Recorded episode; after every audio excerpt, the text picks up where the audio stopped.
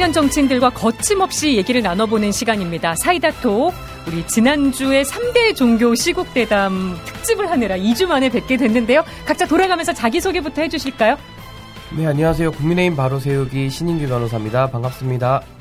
네, 해병대 출신 네, 더불어민주당 이동학입니다. 네. 네, 안녕하세요. 국민의힘 전 최고위원 김용태입니다. 예, 육군 병장 출신 더불어민주당 성치원입니다. 갑자기 그 네. 군 복물 말씀하셔가지고 군 병력 갑자기 출신 저는 그러면 ROTC 장교 출신입니다. 중위 전역 신 김용태입니다. 변호사님은 저도 구- 저도 공익법무관 출신인데 네. 저기 장교 출신들이 우리 오연자 그러네. 네. 하여튼 2주 만에 뵈니까 더 반갑고요. 아니 뭐 성치훈 부의장님 쉬는 동안 맛있는 거 많이 드셨다고 저희 작가님이 사전 조사를 해주셨네요. 네, 이 제가 사실 그 인스타는 그냥 개인적으로 맛집 올리고 하는 걸 운영하고 있어서 공개를 안 해놨는데 어떻게 알고 오셨는지 모르겠는데 예, 맛집을 좀 찾아다니는 편입니다. 네. 네, 오늘 실용적인 질문 하나 드릴게요. 휴일 사이에 낀 샌드위치 데이. 저희들처럼 휴일에 출근한 분들을 위한 저녁 메뉴 추천 하나 부탁드려보고 토론 넘어가 볼까요? 예, 뭐, 뭐 워낙 자극적인 뉴스들이 많다 보니까 좀 슴슴한 평양냉면을 추천드리고 싶은데, 네, 그 또 술 한잔 하실 분들은 평양냉면집 가면 어복쟁반이라는 메뉴가 있는데, 되게 비싸잖아요. 아, 뭐 내일 휴일이니까 한번 기분을 내보시는 것도 좋지 않을까, 네, 추천드립니다. 어복쟁반. 네. 더불어민주당 성치훈 정책위 부의장의 추천 메뉴였습니다.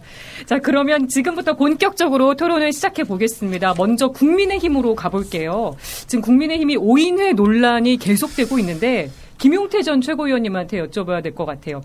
이준석 전 대표가 5인회 실체를 공개하겠다고 했는데 천 아용인 멤버시잖아요. 예, 예. 그 중에서 용을 담당하시는. 예, 예. 그럼 이준석 전 대표하고도 소통을 자주 하시는. 뭐 소통은 자주 하는데 이 네. 발표를 예고한 부분에 대해서는 저도 정확히 인지를 하고 있지 않아가지고 어. 그러니까 누구를 지칭하려고 하는 것까지는 저도 잘 모르겠습니다. 근데 제가 개인적으로 생각하기로는 예. 아무래도 지난 전당대회 때 계속 싸웠던 그 윤핵관에 대한 연장선상이 아닐까 정도만 음. 좀 추측해 볼 것 같습니다. 네, 아직 그 부분에 대해서는 정보를 못 들으신 걸로. 예, 예. 포커페이스 아니시고요. 아닙니다, 예. 네. 그렇다면 이준석 전 대표가 정말 5인의 명단을 공개하면 국민의힘에 어떤 파장이 있을 것인가 이 부분은 신인규 변호사님께 듣고 싶습니다. 글쎄요, 뭐 이 5인회라는 것이 일단 존재하느냐 여부가 하나는 관전 포인트일 것 같고요. 저는 뭐 크게 파장이 있을 것 같지는 않습니다. 왜냐하면 지금 국민의힘 자체가 이런 정당 민 주주의가 많이 훼손됐다라고 국민들께서 이미 보시거든요. 그래서 아 5인회 같은 뭐 유사한 무언가 있을 것 같았는데 그냥 그게 단순히 확인된 거에 불과하지 않을까 저 이런 생각이 들고 이게 이제 문제점이 뭐냐면요. 보통 지도부를 선출하는 이유가 당원들의 뜻을 받아서 지도부가 선출이 되고 그 지도부가 자율적으로 정당을 운영하라고 이제 하는 것인데 네. 즉 국민의힘은 전당대회 기간에서도 사실은 청와대 그 대- 대 통령실의 당무 개입이라든지 여러 가지 논란 속에서 지금 이 지도부가 민주적 정당성을 그럼 가지는 것이냐 이런 의문들도 많거든요. 예. 저는 이것이 사실은 당의 건강성의 측면에서 상당히 저는 누적되어 온 그런 뭐 비판 내지는 그런 불신이 저는 형, 이제 형체화된 것이다 이렇게 봅니다. 누적된 불신이 형체화된 것이다. 민주당에서는 5인의 논란 어떻게 보시는지 궁금합니다. 저는 이게 뭐 5인회가 될지 10인회가 될지 뭐 8인회가 될지 그 숫자는 중요하지 않다라고 생각하고요. 본질은 어, 국민의힘 최고위원회의가 실제 결정할 수 있는 능력이 있는가? 이제 이것에 대한 의문이 지금 세간에서 어, 이 제기되는 것이라고 생각해요. 예. 이게 왜 그러냐면 어 이미 용산 출장소다 국민의힘이 이제 그런 식의 이제 비판을 굉장히 많이 받고 있고 실제 그런 사례들이 굉장히 많이 누적되어 왔고요.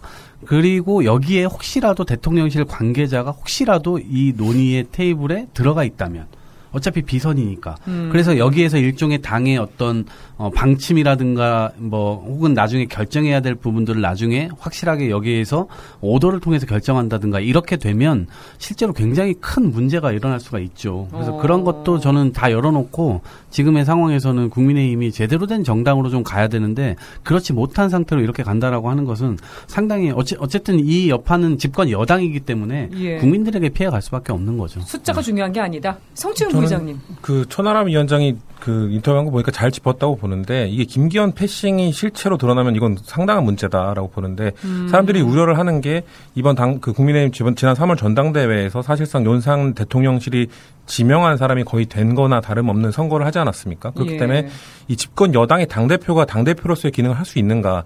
현대 민주주의 사회에서 정당의 역할이란 게 국민과 이 대통령실 사이, 정부와 사이에서 좀 균형추 역할도 해주고 또 민심을 전달하는 좀 운반자 역할도 해줘야 되는데 과연 김기현 체제의 국민의힘이 그런 역할을 할 수 있는가에 대한 의구심들을 다 갖고 있었거든요. 근데 예. 또 한편으로는 에이 그래도 공당의 대표가 됐는데 자기 목소리 내면서 공당을 어 그 자신의 의지대로 좀 운영을 하겠지 라, 설마 그렇게 하겠어라는 의구심을 갖고 있었는데 오인회의 실체가 만약 드러나고 그로 인해서 김기현 패싱이 실제 이루어졌다라고 그런 것들이 좀 실체가 드러나면은 사람들은 이 지도부에 대해서는 이제 신뢰를 보낼 수 없게 되는 거죠 공당의 기능 집권 여당의 기능을 제대로 못할 거라고 신뢰를 그 잃게 되는 계기가 될 수도 있다고 저는 봅니다. 네. 이번에는 민주당으로 가보겠습니다.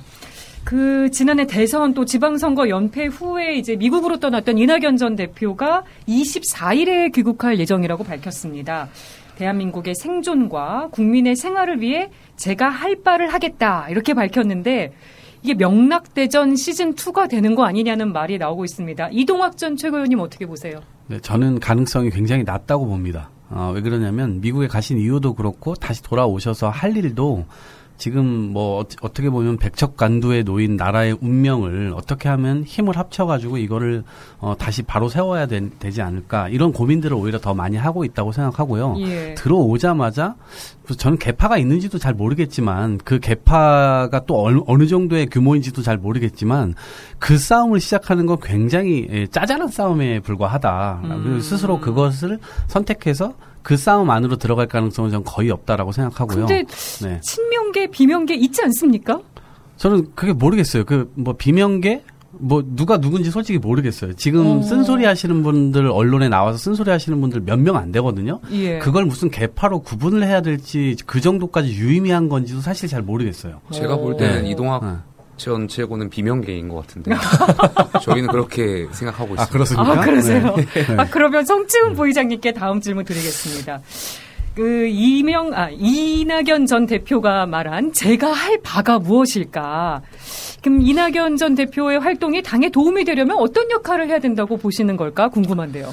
뭐 일단 진중하게 생각하고 계실 거라 생각하는데요. 네, 일단 이낙연 대표가 사실 그 대표 를 하면서 여당의 대표를 하면서 한 번 리더십의 검증대에 올랐던 분이잖아요. 그리고 네. 그 검증대에 올랐을 때 사실상 국민들의 판단을 한번 받으신 분입니다. 그렇기 때문에 그런 우려는 없습니다. 마- 그 한 번 그래도 전 그 리더십 검증을 받았고 좋지 않은 평가를 받았기 때문에 어, 명락 시즌 2를 그 기대할 정도의 입지가 되지 못한 상황이다. 음. 단 그래도 이명 그 이낙연 대표가 그 별의 순간이 언제였냐라고 생각하면 다 모두가 떠올리는 순간은 여당의 총리였을 때 네. 방어형 총리로서 역할을 잘 해냈을 때였다고 생각하거든요. 그렇기 때문에 좀 대 이제 대야 투쟁이 아니라 대여 투쟁이 됐을 텐데 오셔서 그런 역할을 해내신다면 그래서 본인의 그래도 지금 우리 당의 문제가 지금 스피커가 너무 없어요. 근데 이낙연 대표의 스피커 볼륨 정도면 충분히 역할을 해내실 수 있고 그 네. 역할을 어, 대여 투쟁에 쏟아내신다면 저는 이낙연 대표의 좀 리더십이 흔들렸던 검 한번 그래도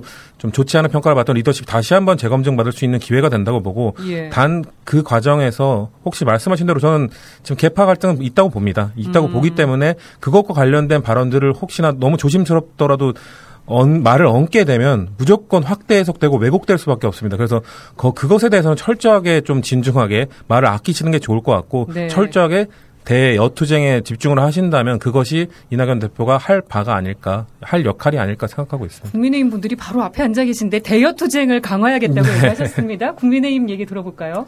저는 이낙연 전 대표의 등장 자체가 저는 민주당에는 뭐 크게 도움이 될 것 같지는 않습니다. 그래서 저는 사실 이낙연 대표의 그런 리더십은 한 번 다 검증을 받았다고 보거든요. 음. 근데 이분이 이제 들어옴으로 인해서 마치 민주당에 그래도 어떠한 그 구심점 내지는 역할을 할 수도 있을 거라는 약간의 희망 고문 비슷하게 저는 어. 이낙연 대표가 기능할 거라서 사실상 저는 리더로서의 그런 구심점 역할은 어, 지금으로서는 좀 매우 어렵지 않는가. 그래도 대여. 투쟁으로서의 역할도 뭐 저는 그분이 이렇게 투쟁력이 있는지도 잘 모르겠어요. 아, 그러니까 지금 민주당은 제가 봤을 때 이재명 대표가 문제의 근원이고 그 이낙연 대표 같은 분들은 들어와도 그렇게 유의미한 역할을 할 수 없는 그런 당내 어. 어, 기반인 것 같습니다. 김용태 전 최고는 어떻게 보세요? 그러니까 일단 복잡하게 생각할 것 없 고, 그러니까 이낙연 전 총리께서는 아마 대권에 관심이 있으시겠죠. 대선 경선에 참여하셨던 분이고, 그렇다면 국가를 위해서 할 일이 무엇이냐? 당연히 대통령 선거를 나가겠다라는 말씀이거든요. 근데 현실 정치에서 대통령 선거에 나가려면 당의 당인의 입장으로 봤을 때그 다음 총선에서 본인하고 같이 생각을 같이 하는 분들이 원내에 들어가야지 굉장히 유리한 구도거든요. 예. 그렇다면 이낙연 전 총리는 아마 빨리 귀국해서 당권, 민주당 내 당권을 장악해서 이제 본인들의 어떤 생각을 같이 하- 함께 하고 있는 분의 원내 진입을 도우려고 할 텐데요. 이재명 대표가 이것을 또 쉽게 두지 않겠죠. 왜냐하면 차기 대선에서 같이 경쟁 상대라고 생각할 것이고 그럼 명락 대전이 또 저, 당연히 저는 그래서 이낙연 전 총리께서 오신다고 하더라도 룸이 네. 없을 거라고 생각해요. 왜냐하면 어. 이재명 대표가 그렇게 룸을 내주지 않을 거라고 생각하고 있고요. 네. 그러니까 이재명 대표가 더 강하게 뭐 극렬 지지층을 위한 메시지나 이런 게 앞으로 더 강화될 것 같고요. 그래서 예. 저는 들- 지금 들어오신다고 하더라도 이낙연 전 총리 께서 뭐 역할하실 수 있는 것은 그렇게 많지 않다라고 생각합니다. 제가 이거 하나 빠뜨렸는데 예. 이낙연 전 대표가 이제 언제 저는 신뢰를 잃었다고 보냐면요. 사실 민주당이 계속 대형 선거에서 승, 승리를 해오다가 국민의힘이 처음 승리를 하게 된 것이 2021년도 4.7 재보궐 선거입니다. 서울시장, 부산시장 선거인데요. 예. 그때 선거 패배에 가장 큰 책임이 이낙연 당시 대표에게 있어요. 당시에 룰을 바꿔가지고 당원 당규를 바꿔가지고 후보를 내면서 그때 민주당이 사실상 도덕성도 있고 신뢰도 있고 이 당 원이라고 하는 상당히 무거운 그런 규범을 상당히 가볍게 취급하는 모습을 보이면서 모든 걸 잃었거든요. 그래서 저는 이낙연 대표가 저는 리더로서도 크게 역할을 못했다라는 당내 평가가 있을 거기 때문에 전 이분이 들어와도 큰 영향은 없을 것이다 이렇게 봅니다. 이동학 전 최고 얘기 들어보고 싶은데요. 명락대전. 저는 아, 이 명락대전은 이루어지지 않을 것 같고요. 오히려 이재명 대표가 마중을 나가실 수도 있다. 아, 오히려 왜냐면 통합의 행보를 예, 왜냐하면 계속 밀어내는 방식으로 혹은 본 이제 이재명 대표는 밀어낼 생각이 당연히 없죠. 네. 어떻게 하면 더 품을 수 있을까, 더 큰 민주당을 만들 수 있을까? 여기에 고민이 있으실 텐데 지금도 계속 어, 지지자들에게 이게 찌재명이라는 이야기를 들을 때 정말 가슴 아팠다. 그러니까 어. 상대방이 가슴 아플 만한 수박이라는 용어도 더 이상 사용하지 말아달라라고 계속 요, 얘기를 하고 있는 거잖아요. 예. 그것은 실제로 어, 분할을 원하고 이런 것이 아니라 계속해서 품을 품고 민주당이 분열 상태가 되면 어쨌든 국민의힘에 오히려 우리가 더 쪼그라드는 결과가 될 수 있기 때문에 음. 이재명 대표 입장에서는 이낙연 대표에게도 충분히 제스처를 취할 수 있고 예. 그 우리가 합, 합쳐서 지금 저 정부 여당의 어떤 어, 폭거를 좀 막아내자 이런 것들을 충분히 같이 공동선상에서도 얘기할 수 있다고 생각합니다. 대권 얘기는 네. 어떻게 들으셨어요? 대권이요? 대권 도전을 지금 가- 너무 이른 얘기예요. 지금 끝난 지 1년밖에 안 됐는데 4년 남은 상황이라서 지금 네. 보세요. 하루하루가 너무나 많은 이슈들로 지금 더 뒤덮이고 있지 않습니까? 우리가 상상도 못한 이슈로 계속 계속 나오고 있어요. 그래서 음. 네. 4년 뒤에 이야기를 한다는 것은 저는 좀 어렵다고 생각합니다. 짧게만 말씀드리면 이동학 전 최고께서 말씀하시는 게 맞죠. 그러니까 이상적인 정치 상황을 말씀하셨는데요. 그러니까 청취자 여러분들께서 이 부분을 좀 집중하셨으면 좋겠어요.